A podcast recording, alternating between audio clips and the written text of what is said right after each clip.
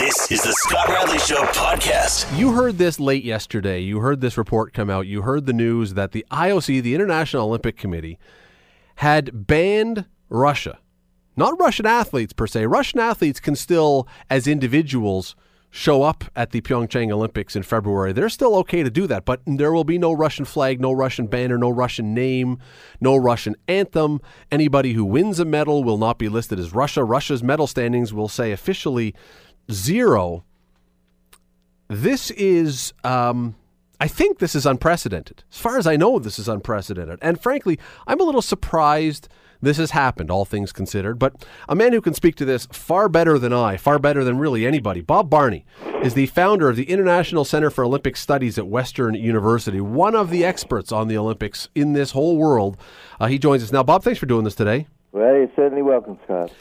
You have heard, I'm sure you've heard, I'm sure a lot of people have heard an awful lot said about this over the last couple of days. And before we really dive into it, though, are you surprised that the IOC showed this level of strength or this level of whatever to actually say to Russia, not welcome?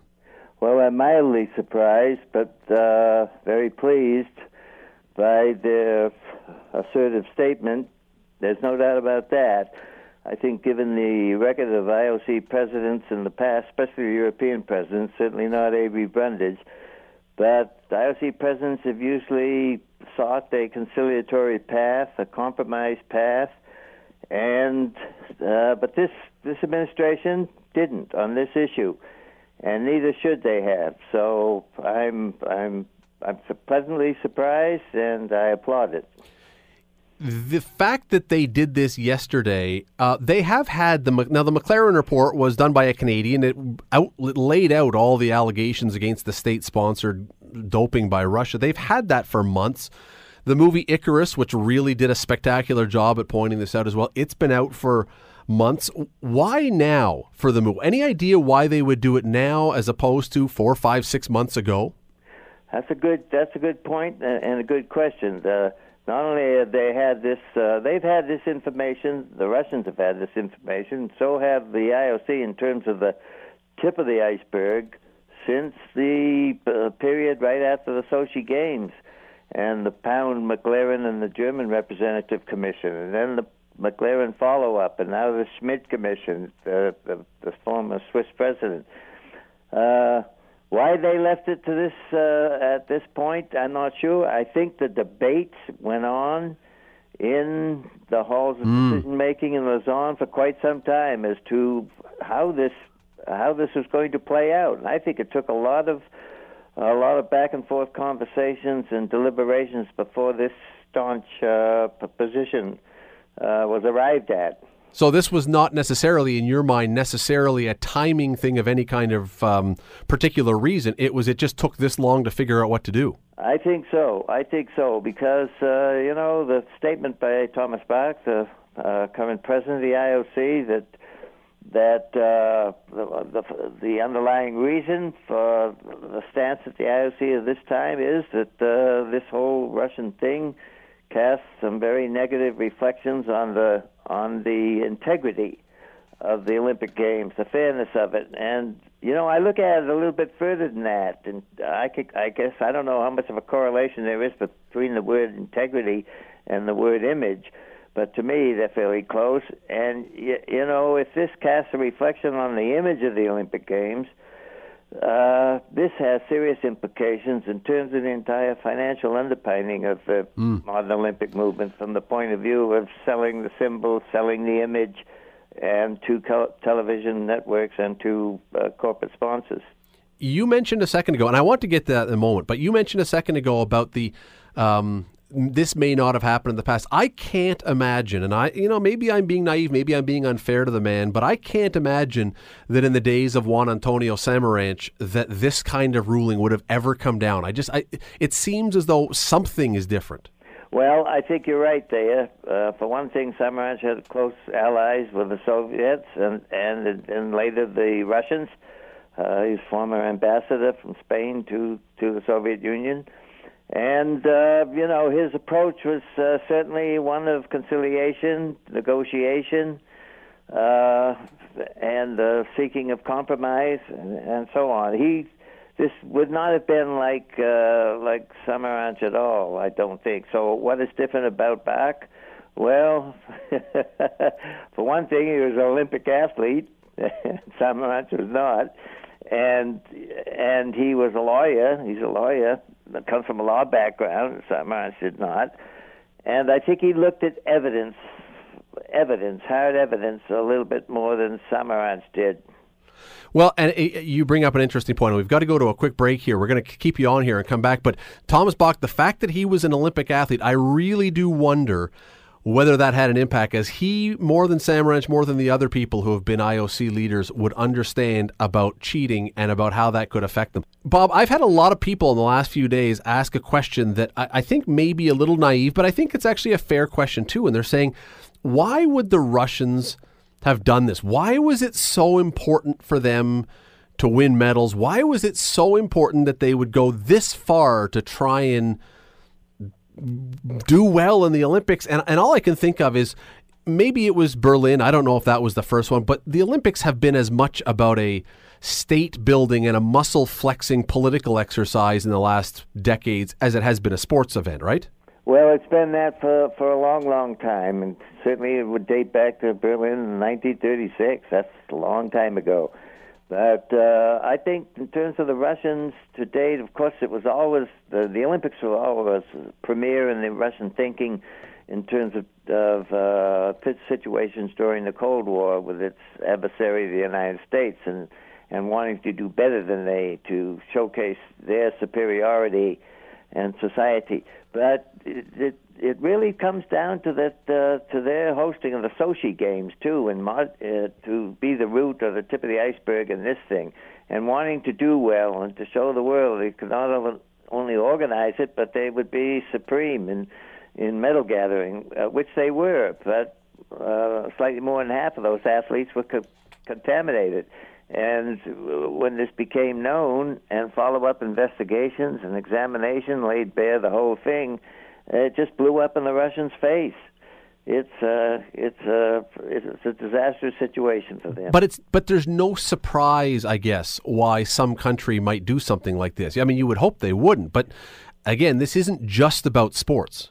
Well, you know, countries are sometimes like athletes, and elite athletes, uh, those that don't have sound scruples and in every way in their approach to their sport, will leave no stone unturned in terms of uh, uh, pursuing success. And this rubs off on states. Uh, and the, the good example, of course, is the uh, the East German Republic. Yes. In the six, in the seventies and the eighties in particular, and look at look at what they achieved, and and look at what cost, as was bared after 1990 when the wall came down. The record was. Uh, uh, there for everyone to see. So, what's the difference, though, between the East German team and what they did? What's the difference between that and what the Russians were doing? Or is there any difference? Well, the big difference is that the East Germans got away with it and the Russians didn't. is that simple? I think so and it's and they didn't. Re- I mean, I suppose they got away with it at the time. In in history, would tell us they didn't really get away with it. Nobody looks at those East German teams now and those East German athletes and thinks that they were the glorious victors that we maybe saw once upon a time. Well, you're absolutely right. History will judge it that way. That's for sure. Will this change anything, though, Bob? I mean, is this because, to my mind, there will always be people who will want to cheat. Maybe there will always be states who will want to cheat. Do you really expect this is going to have the impact I think the IOC wants it to? Well, you know what? I have a little bit more optimistic uh, feeling about that. This is this is a this is a warning. Uh, this is a statement. This is a precedent, not only to Russia, but to the nations of the world and to the athletes of the world. And with these uh, recriminations and with these sanctions and with these penalties, if they're carried through and they're staunch about uh, seeing that they're carried through, I think it sends uh, the most severe message that's ever been sent yet uh, to date in this whole thing with performance enhancement.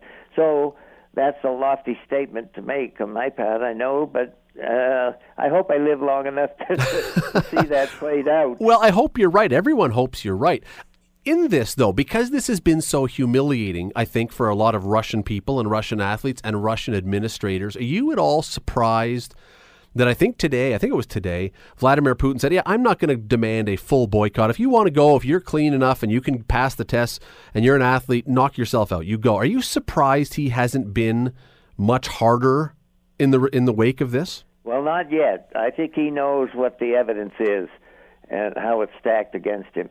I think he knows that. I think he fully realizes it. And uh, you know, he's got he's got other problems. He's got a lot multiple problems with the West, with the United States, with the IOC, and so on right now.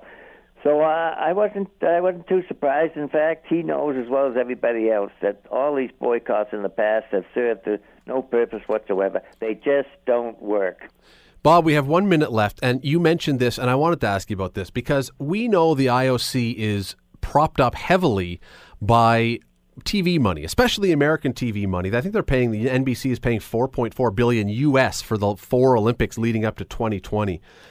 That's With that in mind, if even if the uh, the Americans were ever caught in a situation like Russia was, could you ever imagine that the IOC would do this to the Americans and cut off that kind of money? Well, the American TV rights now. Uh, they carry the games, right? Just about 50% of the world rights, uh, or half. Yeah. And the other half of all the different rights sent to different, sold to different television networks uh, the world around. So, and of course, this would come up directly opposed to, to the IOC would be directly opposed to their main one of their main financial benefactors. Mm. Uh, so it, you know, uh, I always remember that golden rule when it comes to finance. He who has the gold makes the rules. Bob, Bob, we got to go there. Unfortunately, thank. I really appreciate the time today. Thanks for doing this. Well, you're quite welcome, Scott. Good luck to you. Uh, Bob Barney, founder of the International Center for Olympic Studies at Western University. You're listening to The Scott Radley Show, weeknights from 7 to 9 on AM 900 CHML. We've been chatting about this Russian ban for the Olympics. You know about it now. Even if you missed the first bit of the show, you've heard about this through the week, through the last couple days anyway. Well, back in August, when the movie Icarus came out on Netflix, which was a scathing indictment and explained what the Russians were doing that has led to this ban, we talked to Jesse Lumsden. You know Jesse, former Hamilton Ticat, now an Olympic bobsledder. And at that time, he was intensely critical of Russian athletes who cheated and the state that helped them. Now, he's in Germany today, in a place appropriately named Winterberg. Great place to be if you're a bobsledder in the middle of winter. Uh, but he is also fast asleep now, so we couldn't get him on tonight. But I wanted to bring up a little couple clips of what we talked about with him that day because he's getting ready to go to Pyeongchang. He would have been facing Russian athletes. And I wanted to play this because the people we're talking about ultimately are the athletes. They are not robots. They are human beings who are investing a lot of time and a lot of effort into their sport. So, first up, just to get a little bit of context, I asked him back then what I asked him to lay out what a bobsledder, not making a lot of money, what does a bobsledder do in their typical day to become world class? On Monday, Wednesday, Friday, I'm home by 5 5:30 because it includes um, our warm up, our sprint session, our in ice house pushing session, which is our technical work, and then we have a lift after, and then we usually have our cool down and our therapy. Um, the hours that we're putting in right now are, are consistent with any full time job that's out there. Um, I'm on. I'm currently on a nutrition plan uh, where I'm following certain caloric intake every single day, uh, including my supplements, which are we always have you know making sure that we are getting supplements from companies that are reputable and that are branded as uh, NSF or third party tested or batch tested. So a lot of supplements out there, if you just go into any sort of run of the mill supplement store, can contain banned substances. Um, so we have to be very, very careful, even with the supplements that we take. Uh, and then, you know, monitoring our sleep and any sort of tool that, uh, like working in floating flotation sensory deprivation float tanks on recovery days, um, helping with meditation, you know, doing everything we possibly can to get every single you know edge that we can under the under the rules because our our, our sport comes down to the hundredth of a second. So he's explaining what they do. It's an enormous amount of commitment. It's an enormous amount of work. So, what do you get for all that effort? What do you get for doing all that? How much time shaved off, how much impact can they have for all that work? Jesse Lumsden again. So, for a perfect example, for me as a crewman, it's the push is the most important part of my job, and we get tested in an individual push every year. So, let's go back to the 2014 games. In the 2012-13 season, my personal best was uh, 497 second push, four seconds, 97 hundredths over a 50 meter push. Um, we worked over 1,200 hours over the next off season, and for me to be able to push a 495, so two hundredths of a second. So you are doing all that work for two one hundredths of a second. We are talking, you can't blink in that period of time. And so you can imagine by taking something, by adding something to your body, testosterone, steroids, whatever else, what impact that could have. Why the temptation would be there. And multiply, by the way, that two 100s by the two guys or the four guys who were in the sled. You can see how that can be impactful. So finally, I asked him, and this is really the crux of it does he believe the guys he was and is racing against are or were dirty? Absolutely, you wonder you have to wonder with everything that's come out through the McLaren reports, everything that's been proven, everything that's uh, you know been shown on the, the the movie Icarus, you have to wonder. And you know this is the only time you'll hear me say this. Thank God we didn't finish fourth. Yeah, yeah. Because uh, you're you Joanne know, Malar if you finish fourth in that position. Joanne Malar lived through that. The swimmer with uh, exactly. uh, Michelle De Bruin, the Irish swimmer who was later found to have doped, not necessarily in those Olympics, but there's lots of suspicions. But Joanne Malar should have an Olympic medal right now. For sure, and it's it's that you know Sam Edney came fourth in uh, the luge event, and you know he posted that on Twitter, and and, and that would be just I can't even describe how that would feel because you know you, you, you come fourth, you're already so close but then you find out all this information, and how are you supposed to feel? But completely, you know, with a, you know, how much faith have you lost in the system, or even the Olympic movement, or why you're even doing this? Because mm. if your goal is to, you know, stand on the podium representing your country, whether it's winning the medal, whether it's singing the national anthem, whatever it is, and that's robbed. Like, how can you feel not just completely robbed? it, it, with all the amount, the, with the time that athletes put in and the effort and the sacrifice that goes into this in amateur athletics, we're not walking away with paychecks after every race. Race. This is this is this is a like a this is a passion project, in you know, in not so many words. It's it's a it's a choice we've made because we're trying to pursue something at the end of this, and um, walking away, we're not walking away with you know stacked bank accounts uh, like professional athletes are. It's and to have that moment taken away from you, possibly because somebody or an entire nation went an unethical route. It's it's gut wrenching. I imagine. I imagine that Jesse Lumsden is not the only one though who is steamed about this. I, when Icarus came out, and it's been on Netflix now for what about a week and a half or two weeks. When when you all showed back up at the at training the day after everybody watched it, what was the discussion? It was, have you seen Icarus? Are you effing kidding me? Okay, I can't talk about this because it's just going to get everybody too fired up. But it's that was the general consensus from everybody, and it's just and then it and then it becomes why isn't anything being done yet? Because again, you're focused on your own training. The McLaren report came out. Okay, we got to you know WADA and IOC are going to take care of this. It's going to be you know punishment's going to be dealt. They'll uh, and we can just keep focused and, and working. We're working towards the podium right now. So we can't let these distractions just completely consume us. But it, it was, again, one of those things that it's just your jaws on the floor.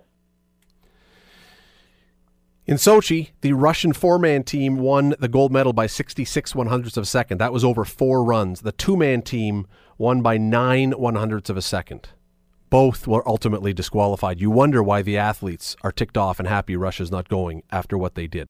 You're listening to The Scott Radley Show, weeknights from 7 to 9 on AM 900 CHML. You know today that um, there was a big day down at Queen's Park because it was the release of the Auditor General's report, last one before the next provincial election. So you know there was going to be all kinds of stuff that was in here that you're going to be hearing about in commercials and debates and who knows what other forums between now and then.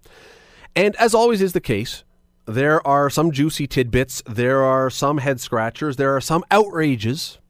Well, joining us to try and break this all down Alan Carter is the Global News anchor, host of Focus Ontario, and he is Global's Queen's Park bureau chief, who had a rather busy day today, but he found time to join us. Alan, thanks for doing this. Oh, Scott, thanks for having me on.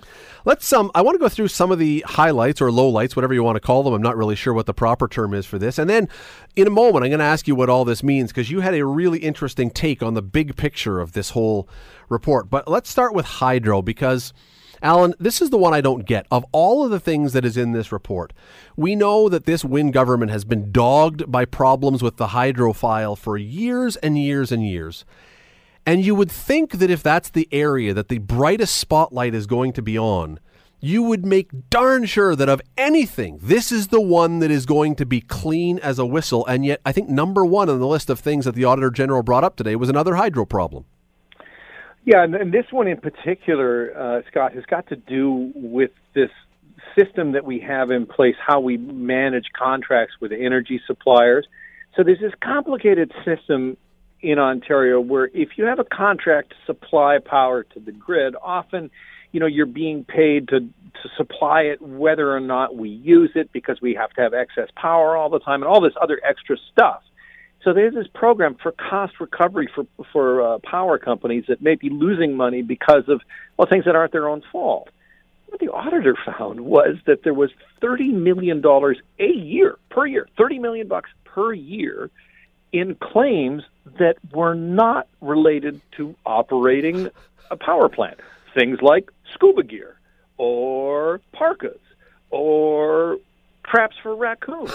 and all of those things we end up paying for in some way. Now, now to be fair, the ministry has gone after those that uh, you know that put in the false claims, and some of the money has been claimed and gotten back. But it's about a hundred million bucks now over the last couple of years that we have lost because of these fraudulent claims.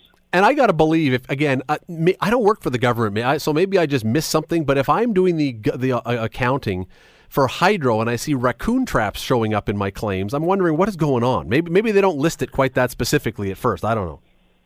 Well, yeah, and and so here is where it gets a little even more murky. Now, as you have a couple of different, like it's alphabet soup when you talk about the energy mm-hmm. system. You got the IESO and you got the OEB, and so essentially, it's the Ontario Energy Board, the Ontario Energy Board, OEB. They oversee, and they're the arm's length regulator for the system. And then you have the IESO with the Inter, Independent Energy, oh, whatever I forget it now, the rest of it. But anyway, that is the company that is that is the agency that's supposed to oversee these receipts and make sure that things are right. And they haven't been doing it. So, is it the government itself? It's it's an arm's length away from the Ministry of Energy, but yet it is still an agency of the government that is clearly not overseeing this. And I don't know about you, Scott, but like a chump, I have been paying for my own car washes and capturing my own for the last couple of years. Yeah, you know, you should know better than that. If you just were a public servant, you could have your raccoons caught for you. Um, yeah. n- next up on the list, and this one, I am again, I'm really puzzled by this one she said that one in six government buildings is sitting empty, costing us millions a year. And while that is shocking that one in six government buildings is sitting empty, when I do the math, and I'm not good at math, but there's 800 there's 812 of those. That means you times that multiply that by 6. That means the g- provincial government owns nearly 5,000 buildings.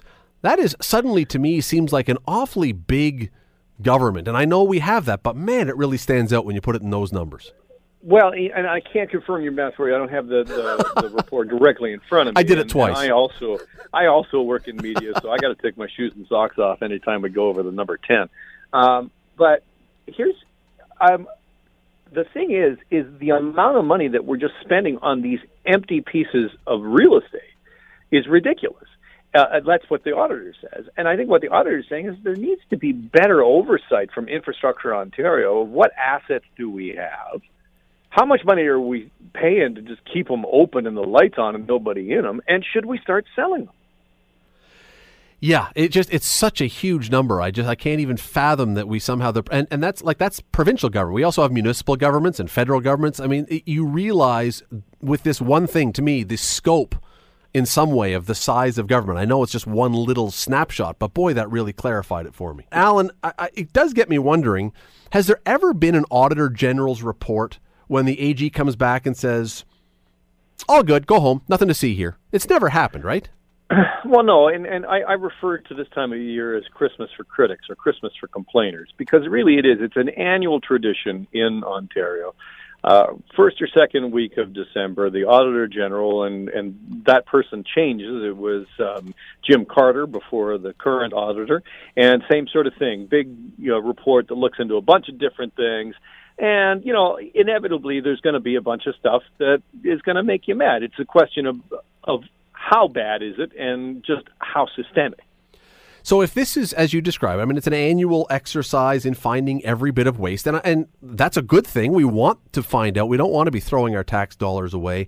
But if we do this every year, and if we essentially get the same results, different specifics, but the same results, no matter what party or leader is in power, is it really doing anything? I, I contrast it with the Sunshine List. You know what that is, yep. right? Where they where they put out the list of everybody who makes over a hundred thousand dollars, which is everybody. The, which is and, and part of the reason that the, the liberals they don't want to they don't want to change that is because eventually it's just going to become meaningless, right? You know, like another 10, 15 years, it's going to be utterly meaningless, and it's less meaningful now. I I feel differently about the Auditor General's report because the auditor does look into very specific things and, ver- and and points out problems, and then often does a follow up. So what you could see six, eight months from now, and I know we have an election in six months, so it doesn't apply this next year. But you could, you know, the, the auditor will sometimes come back and say, "Here's a follow up. Did they do all the things that we said that we would do?" And so there is accountability there for the government. The danger is here, Scott, is that every December with this big thunk of a um, a door stopper drops. This thing's two volumes, 111 uh, or 1100 pages, and because there's so much in it, you know, it's like if you're angry at everything, you're angry at nothing. Mm. So it's difficult to just kind of zero in on something that you say, now this is just truly ridiculous. I think in this particular report, it's got to be the scuba gear and the parkas. Well, sure, but you you've pointed out you wrote a piece today. It was a really great piece. People should go look it up. It's online at, at, Global News. There is lots of stuff, but there's nothing so overwhelmingly egregious. That stuff with the parkas and the raccoons and everything that's great uh, for getting people's attention, and it really is ridiculous. But there's nothing here that is so overwhelming that the governing party is going to be lying in bed staring at the ceiling tonight. I don't think.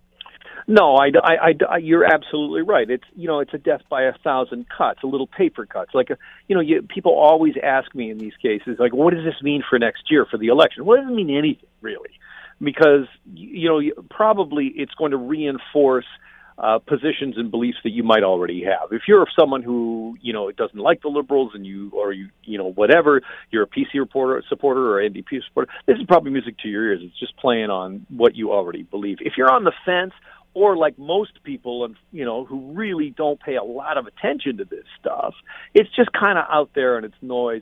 And people are not going to really buckle down and make a decision until the writ gets dropped. And that's why scott because that's why campaigns are so important. We can talk all we want about polls and how many years the liberals have been in power but when it when the buses start rolling that's when people start paying attention.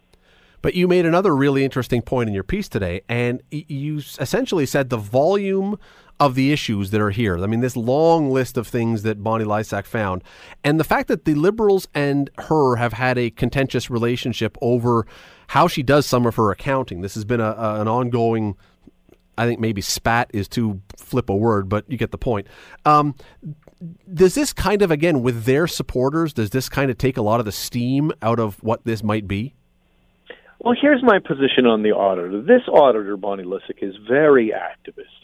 Um, and as you mentioned, uh, just a quick background on that accounting tussle is that governments in the past, and this government, uh, and many governments, count public sector pensions.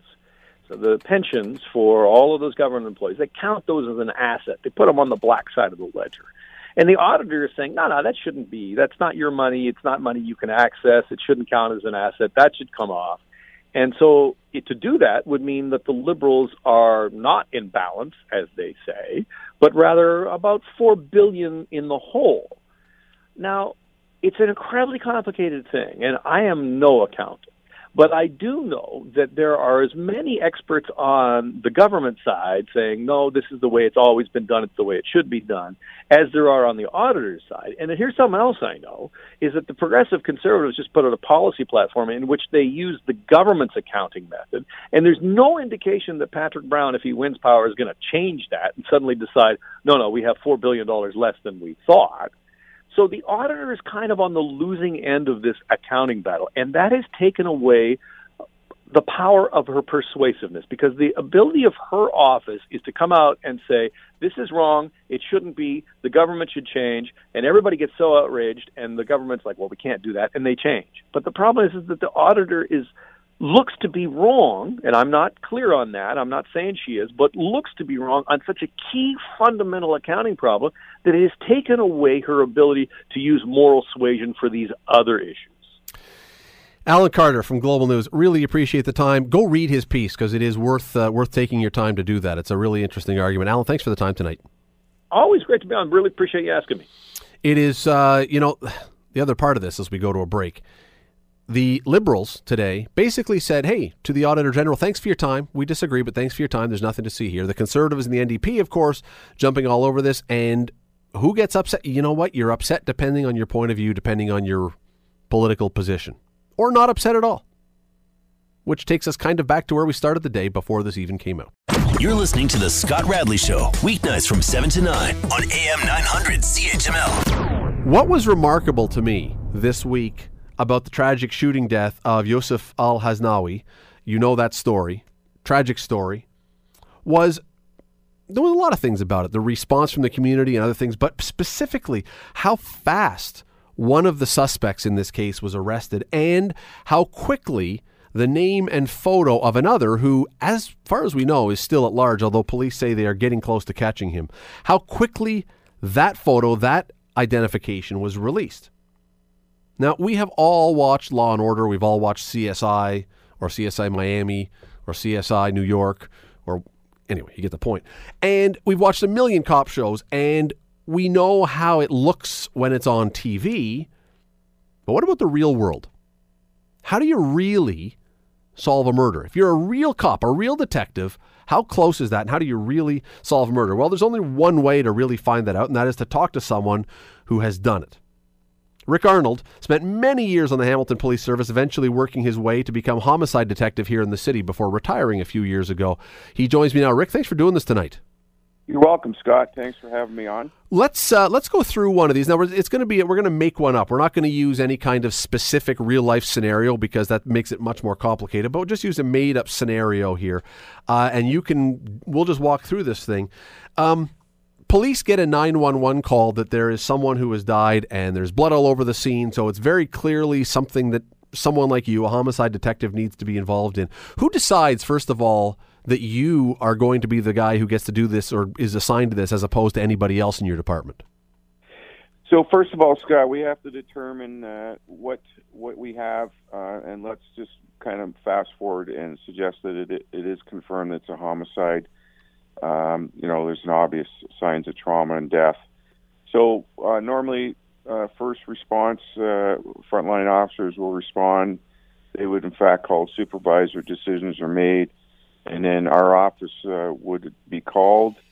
Uh, the call would go to one of the uh, staff sergeants or detective sergeants.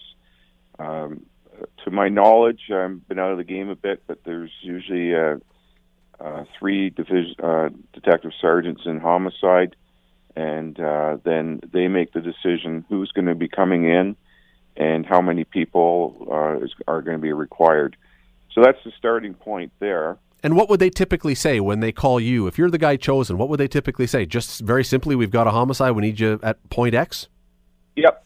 They well, we usually come right into the office so the most important thing, obviously, is the scene has to be controlled. The frontline officers are all trained uh, to do that. So everything gets locked down uh, for preservation of evidence, obviously. Um, and then everything kind of just goes into uh, a holding pattern. As much as we want to solve things uh, right away, uh, what traditionally happens, any officer uh, that if if it's off hours or on hours doesn't matter, we're called into the office. Uh, a team is set up. We decide, and what what it's called under the major case management system is we form a, an investigative triangle. So basically, the staff sergeant or de- detective sergeant assigned becomes the uh, case manager, and then one detective is assigned as the primary investigator, and another uh, detective is assigned as what's called the file coordinator. And what the file coordinator is is someone that gathers all the evidence, organizes it, and then we decide once the information comes in, we determine where we have to go with the investigation. So they have a very important role.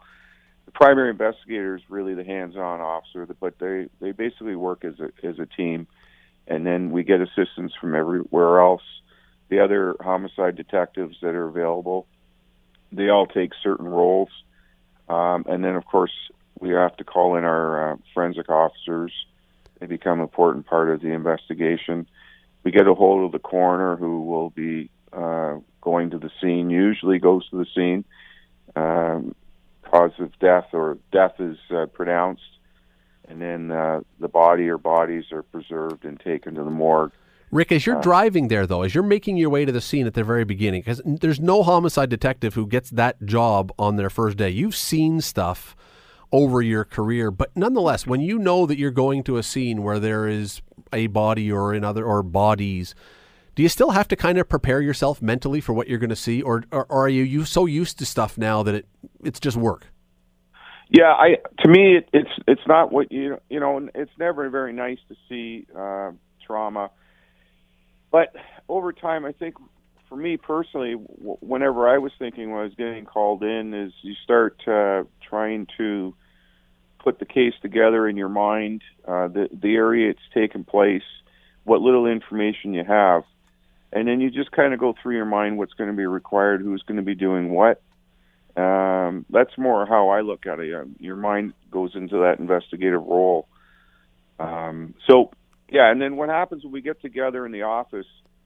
Um, we have a we have a, we have what's called case meetings, and they happen all the time. They're very important. So traditionally what happens is the first officer of the scene will be relieved uh, from the scene and they'll come in and give a detailed briefing as to what took place and then that's uh, then we get then we're on the roll and that's when the investigation goes into high gear what percentage of the time because i know i mean there's something that um, we always hear that the you know the police are canvassing the area that's a standard line that we would hear in a media report after any kind of case like this what percent of the time does someone in the area actually have something that they can offer that's a really good idea that, man, it's look beautiful. We actually have someone or some concept of what's going on really quickly. Does that happen often? It happens pretty well every case. Uh, canvassing is a very, very important function of the investigation. Uh, people, for whatever reasons, and we have to respect those reasons, don't always come forward to the police. Sometimes it's just out of ignorance; they they they're not aware of what actually took place but they may have seen something. And uh, for us, that's where it becomes very important to basically uh, we lock down the area and then we go door to door. Um, and I would have to say that there's always something that helpful will come out of that canvas. Uh, so that's a uh, useful tool, not just a shot in the dark kind of thing. No, definitely. Uh, it's it's it's it's probably one of the least glamorous roles in in a homicide, but it's probably one of the most important.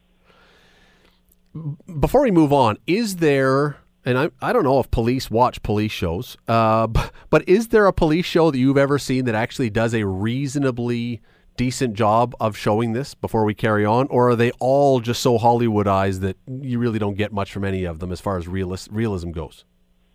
Well, realism, I mean, the stories are real. Um, I wish in, in, in my time there that uh, we could get the paperwork done in an hour like they do.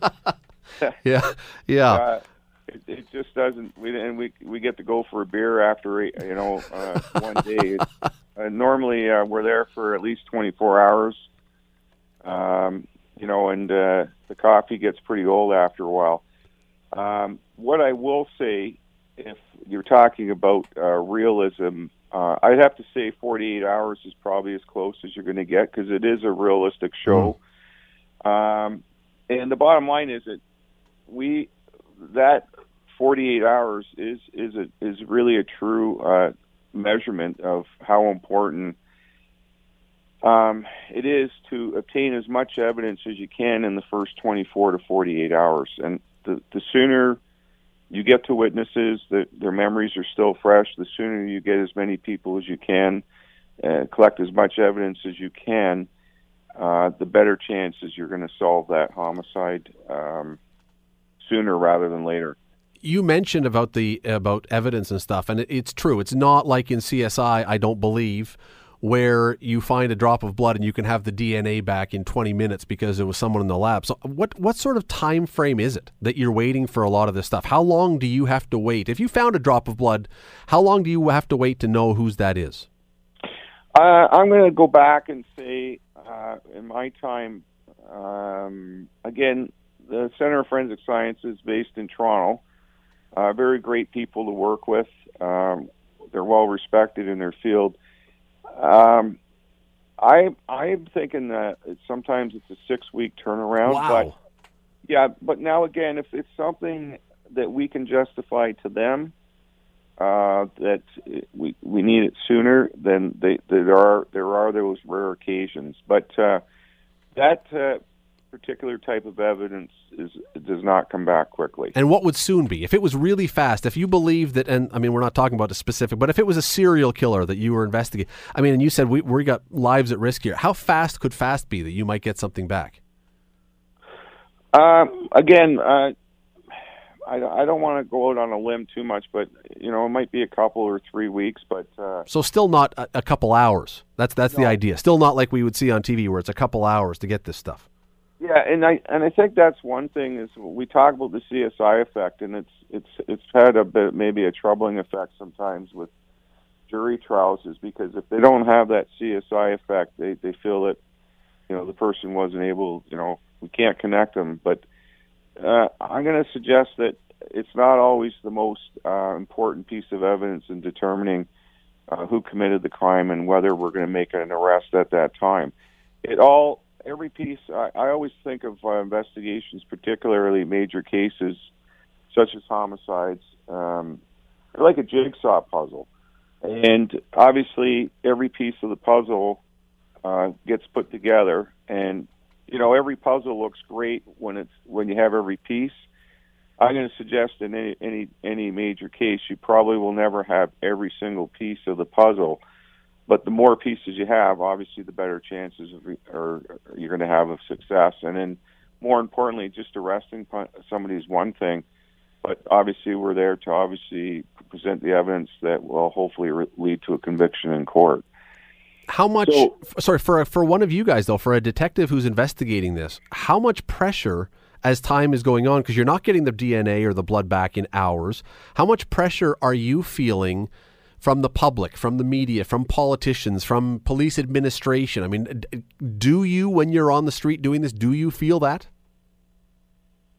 Uh, I, I think there's always that pressure. I think sometimes it's even the pressure amongst yourself. That you know, I think that um, to be if you want you want to be like any in any good uh, profession, if you want to be good at your profession, you you put a lot of pressure on yourself to perform at hopefully the highest level. And I think, you know, in areas uh, important like homicide and other investigative areas, um, there is that that self uh, pressure. I think more than anything.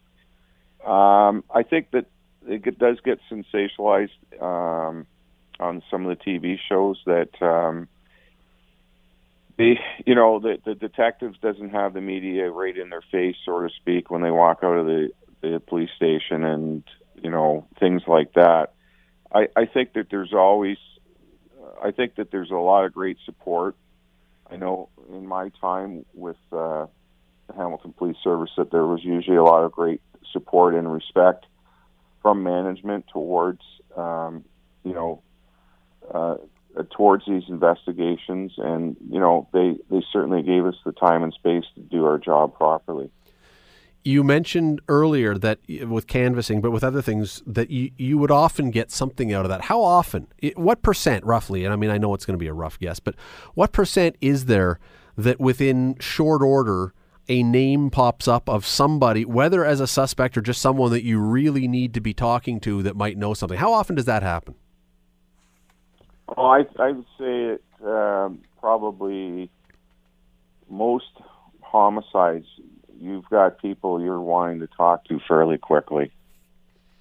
I mean, there we don't have a lot of classic uh, whodunits in terms of the mystery case that we'll never ever solve. I mean, I think that's one in maybe a hundred or one in five hundred. Um, with social media now everywhere, cameras everywhere, mm. uh, I I do believe that uh, the information gets to us uh, quicker. Um, and I think that's just that we've learned over over time.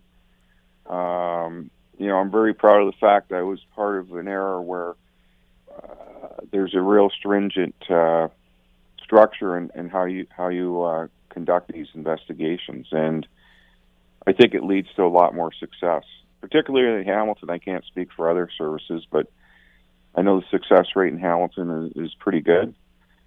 Um, and I think it's a lot it has to do with the way we do these investigations.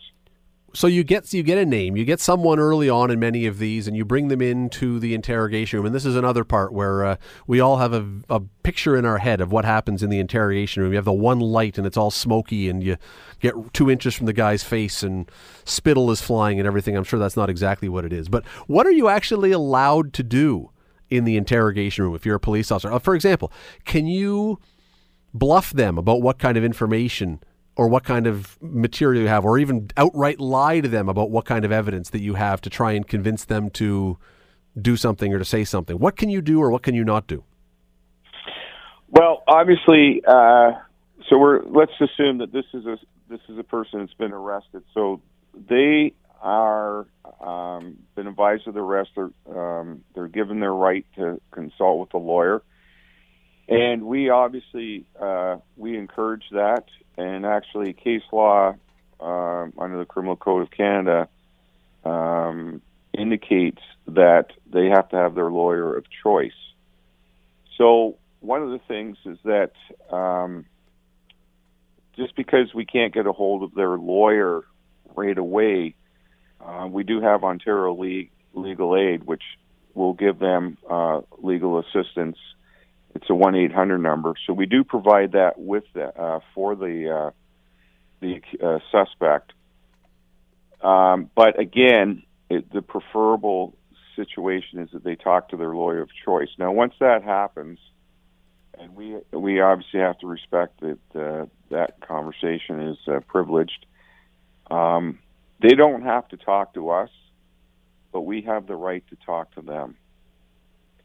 So uh, I've had cases where a suspect or an accused actually didn't did not say anything through the whole interrogation. That was one. I only had that happen one time. Um, normally, I would suggest a lot of times you're not going to get an actual confession from somebody. But I think that what's really successful is just the fact that you get someone to speak to you and answer some of your questions to me, I consider that a uh, successful interrogation. Is the is so, the is the traditional or the Hollywood good cop bad cop is that a real thing? Uh, no, I don't think. Now, my I uh, it's funny that you mention this because this is really my area of uh, interest, especially when I was in homicide was uh, interrogation, interviewing and interrogation. So I certainly had my own style. It, it was very. Um, uh, organized in a sense. And the, the, bottom line is, you have to be prepared. And the more uh, prepared you are in terms of knowledge of the entire investigation, but the better chance you're going to have of, of success. So sometimes, uh, you know, knowing someone is involved early on can be can be beneficial because it's you know it, it it kind of takes away that public uh, concern that the person's still out there. But on the other hand, uh, interrogating someone early on in the investigation may not be the best opportunity because we may not have all the information. And for example, when you mentioned the DNA, so uh, you know that's like a wait and see thing. So I've had cases where we've actually interviewed somebody. They were not necessarily considered a suspect at the time, but in fact they ended up turning in to be the accused. You know, they gave their story, they gave us a statement, they were free to leave, uh, and we continued the investigation. And slowly but surely, more evidence comes in, and it starts pointing more and more at that person. Um, to get back to your other question, um, you know, again, the, the accused doesn't have to say anything, but basically, what we do is we try to be patient. Uh, traditionally, it's one person in the room, uh, and we have the other officers monitoring from another room because everything's videotaped now. Um, and we basically we give them an opportunity to tell us what they know, and uh, let's let's suggest that they don't want to say anything. Well, then we slowly but methodically present the evidence to them, and we give them an opportunity to respond. And more often than not, do they eventually? More often than not, they will say something. Again, most uh, people do not come out and out confess. Sure. But whatever they say is now part of the evidence. So we really like to lock them into a story because now when we go to court, are they going to stick? Is the evidence going to uh, contradict their story, and, and, and are they going to stick with that story in court?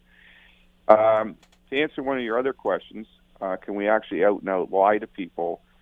Uh, we have to. That's a very tricky road that um, we go down. It's to me, it's not something that you want to get into a big practice uh, of doing. Uh, so, for example, say we have two people under arrest and we're interrogating both at the same time. You cannot go into the one accused and say that his buddy has. Um, you're now you're lying and saying that buddy's given it up. Uh, you, you can't do that. It's just um, it's you know it, it's false and it's it's it's not allowed. Um, now you can make suggestions. I always like the idea of suggesting to people. And again, in in today's uh, technology, there's cameras everywhere.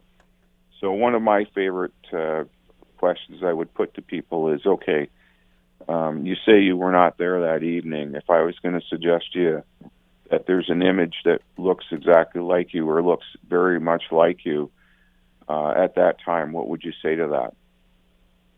And you know, even if the person still doesn't admit to it, their response, based on my training, will indicate to to me whether they're telling the truth or not. You know, so there are there are a lot of uh, investigative or you know techniques towards interrogating and interviewing that can be used.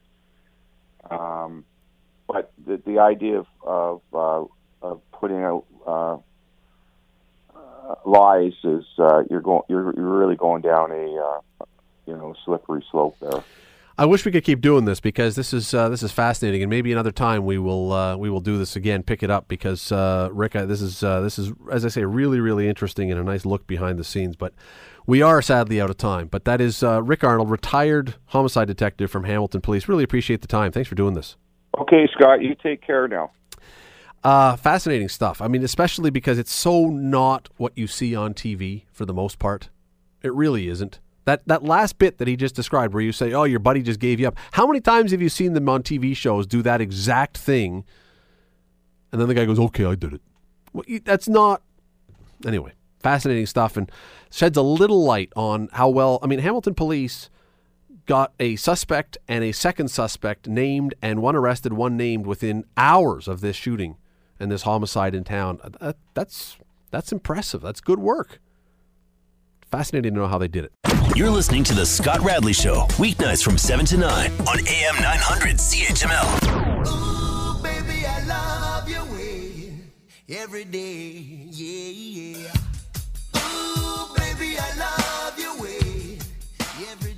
Scott Radley Show, 900 CHML. Still searching for that perfect entry music for Bubba O'Neill from CHCH. That one, that one, I don't know. Did that one measure up, sir? Weak. The gauntlet has been thrown down for Ben to find something better. Bubba O'Neill, as I say, CHCH Sports.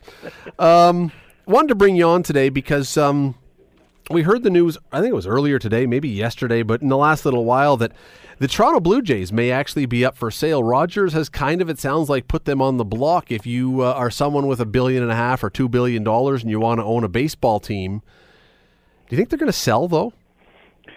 You know, this has created such a storm, and of course, there's opinions flying all over the place. And I, I mean, this is we don't even know if this is. I mean, he, the CEO, CFO of Rogers, basically just mentioned this in an interview with Bloomberg yesterday, and everyone is running with it. So obviously, there's lots at stake with Sportsnet as the televisor, who will get the rights. Everyone's got something to say. Do I think they're going to do it? I think it makes financial sense to them. Yeah, but who who is out there? That I guess the bigger question to me, even if Rogers wanted to do this, who, you know, there's only one group that to me would make any sense whatsoever that might actually be interested in doing this, and they happen to own an arena just down the road. Well, Maple Leaf Sports and Entertainment, absolutely, this would make sense for them and to add to their growing giant, and basically they would be in possession of uh, every major sports team in the in the city, and uh, uh, you know it's funny because you it'll be interesting to see what the asking price would be because when I look at the Blue Jays right now as a franchise, and maybe it's the smart thing because financial wizards would tell you to buy low, but the Blue Jays to me are on a downward slide right now. I shouldn't say slide, maybe a cycle right now because they had the two visits at the American League Championship game. Interest was at an all-time high for the last couple of years, and then this year there was a slide, there was a drop off as the team has lost some players. Uh, some players have certainly gotten older, and I, I under this management, this current management, I think the team is rebuilding right now. They just certainly have some prospects uh, down the line coming, but they're at least three ways, three years away from competing. So, what will the asking price be, and would it be worth Maple Leaf Sports and Entertainment to to to, to dig a deal? Because so, from what I've read, and I found this really interesting, Scott, the Blue Jays only represent three percent of revenue made for Rogers right now. That's minuscule for Yep, a giant. for sure it is. A, a, a giant um, communications corporation like uh, Rogers, and you know, with salaries on the increase and a declining, possibly a declining amount of interest on their television network and at, and in terms of attendance. I, I don't know. Do do you buy a, is is buying a team other than maybe the Maple Leafs going to make you money or lose you money? Well, and if you're the Maple Leafs, though, so first of all, Forbes last year uh, said that the Blue Jays were worth 1.3 billion dollars. I think that was the number they attached to it, and pretty much every team that Forbes has valued recently has sold for way more than what the valuation was that was given. So let's even say 1.5 billion dollars that it would cost you to buy the Jays. But there's another catch that comes with this, and that is the stadium in which they play apparently needs somewhere between two and five hundred million dollars in upgrades. So now you're talking about maybe this is now a two billion dollar investment, and the Blue Jays salary this year was 165 million, give or take.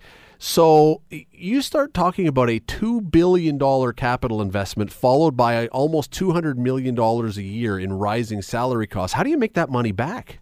And and that's the thing. I mean, your team has to be a winner, and the only way I think you can make that back, at least partially, is through television revenue, and that's obviously through ad ev- revenue. And as all we all know here at CHCH, we need CTV everywhere. National advertising has gone down, and TV stations are just not making the type of money that they have, you know, like they used to over you know ten, twenty years ago.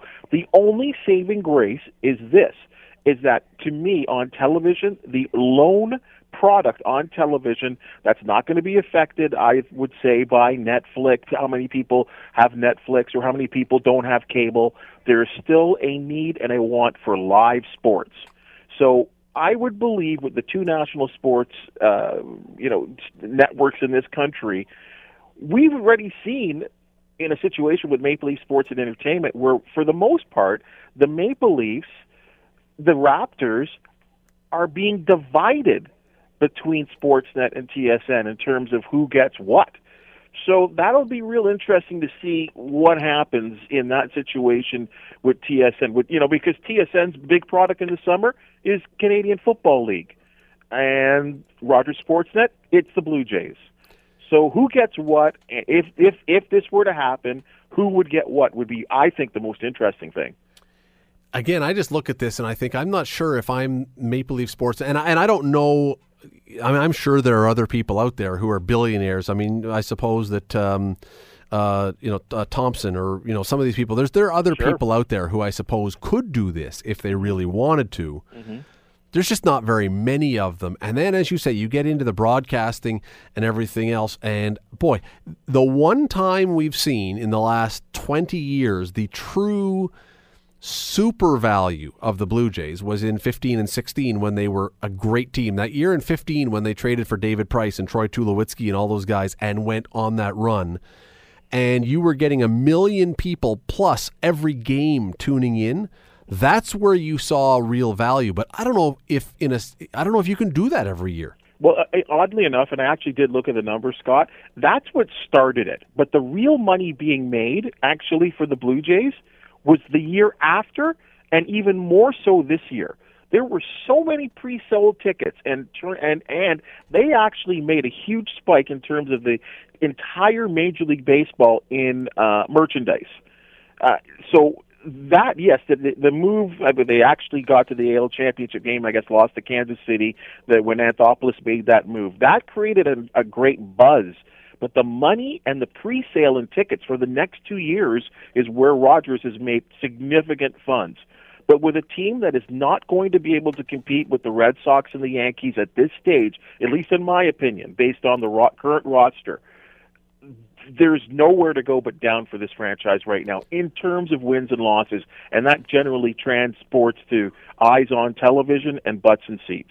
Well, and if you and I think you're correct that because of that, you probably are buying a little bit low on this team right now, relatively speaking. Uh, if this was if this team had gone up for sale in 2000 and the off season after 2015 when they'd had that enormous explosion of interest, you say, "Wow, this team is look at the value of this team." But even so, you're maybe talking now about an extra two or three hundred million dollars, which if you're talking about a two billion dollar investment, it's only you know it's a it's a small-ish number. I mean, not for you and I, frankly, but well, maybe for you. I don't know what they pay at CHCH these days, but um, but yeah, it's low, but it's not low. Right? I mean, we're talking about it's still going to be a massive amount of money. And here's where the problem comes for me who becomes that owner? Because if it is someone that is part of the reason that they're talking about this now is that it's a publicly traded company, Rogers is, and they are obligated to the shareholders to create the best bottom line. If you get an owner who comes in, whether it's a company or an individual, and looks at this as a moneymaker, you start seeing this team squeezing and saving and scrimping, and then who wants to watch the Blue Jays when they become the Kansas City Royals or the Tampa Bay Rays? I mean, I just got to sorry that to stop you there. Hasn't hasn't that happened already? Under uh, you know, and I'm not I'm not one of the guys that are in a um, hate Shapiro mode, but I think that teardown has already started.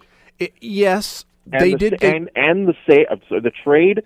I think the up. I think. I mean, I, I have no inside information here, but I think that Josh Donaldson, Donaldson, who's probably the most popular player and easily, you know, the team's all star. I think he's going to get dealt. I, I don't think you're wrong. I think that the fact that they spent 165 million on salary last year says it's hard to say they are scrimping, but you, certainly yes, you're correct that there are signs and indications that things are going to be tightening. And so if you don't have a competitive team, it's not very uh, light. It's not very great to buy that team. But the second part is you get an owner who comes in and decides this is a money making venture. What have you got then? What you need is someone to come in, and I don't know who this person is. You need someone to come in who goes, I got so much money, I can't spend it in a lifetime, but what I really want is to win a World Series, and I'll spend whatever money it takes to win that World Series. I just don't think there's many of those guys around, or women, frankly. Well, yeah, and again, and I think the, the the underlining fact that the Jays are in the American League East is a big negative. I mean, to whoever looks at it, because you're looking at the money that the Yankees and the Red Sox are spending, and with the exception of the Los Angeles Dodgers, who you know this year surpassed the 300 million dollar payroll mark, which is the first time that's ever happened in professional sports you need to spend money if you're going to attempt to compete and attempt to show your fan base that you are trying to compete and stay with these big dogs because anything short of a wild card I don't think the American League Championship is available for the Blue Jays again for the next you know at least 4 to 5 years. And look So that- what and look what just happened in Florida because Derek Jeter, one of the all-time greats, they say anyway, in, in Stop it. Major He's League a Hall of Baseball. Famer. but he just bought into the Miami Marlins, and everyone's thinking, "Oh, this is great. We got Derek Jeter involved." And what are they doing? It's a full-on yard sale. Anything we can get rid of to save money, that's what they're doing. They're going to trade away their best player for parts. And you're looking at this team now, and if I'm a, a fan in Miami, I'm saying, well, wait a second. Um, this is not exactly what I was hoping for when we had new ownership. Yeah, but I mean, but again, these guys aren't in the business of losing money. Exactly. Because this is a team. I mean, the Marlins with uh, Giancarlo Stanton, who you know, along with Joey Votto, are, are the best players in the National League. I mean, you have this gem of a player. Why are you paying him three hundred million dollars when a t- with a team that can never win? And this is, you know, translate that into Toronto. You, you have a Josh Donaldson who are, you know, is in his young 30s, I think 31 years old, possible All-Star player, maybe beginning to break down a little bit in terms of his ability to play 162 games every season. Their injuries have certainly crept up with him. Uh, what do you? What, and he's coming up for a big payday. Why would you pay him? But you've got two that's not gonna options. You've got two options if you're in that circumstance, like the Marlins or like the Jays, and that is you say we've got these guys that we could build around. We're going to have to add some salary, but we can really be a great team. Or you say, I don't want to add salary, and so it seems worthless to spend all this money on someone who's not going to get us into a championship position. So let's dump everything. And I, I just don't see that person in Toronto, in the Toronto market, unless there's someone out there who really is not even from here, but really wants to own a team. I just don't see that person who says, "Yeah, you know what? Let's go to the two hundred and thirty million dollar salary mark." I, I just, happen. I don't know who that person is. I don't see that person out there. No You- way. It I just. mean, who knows? It- Who knows? Maybe it'll be like Interbrew. Remember? oh yeah, Interbrew? Interbrew, great, yeah, fantastic.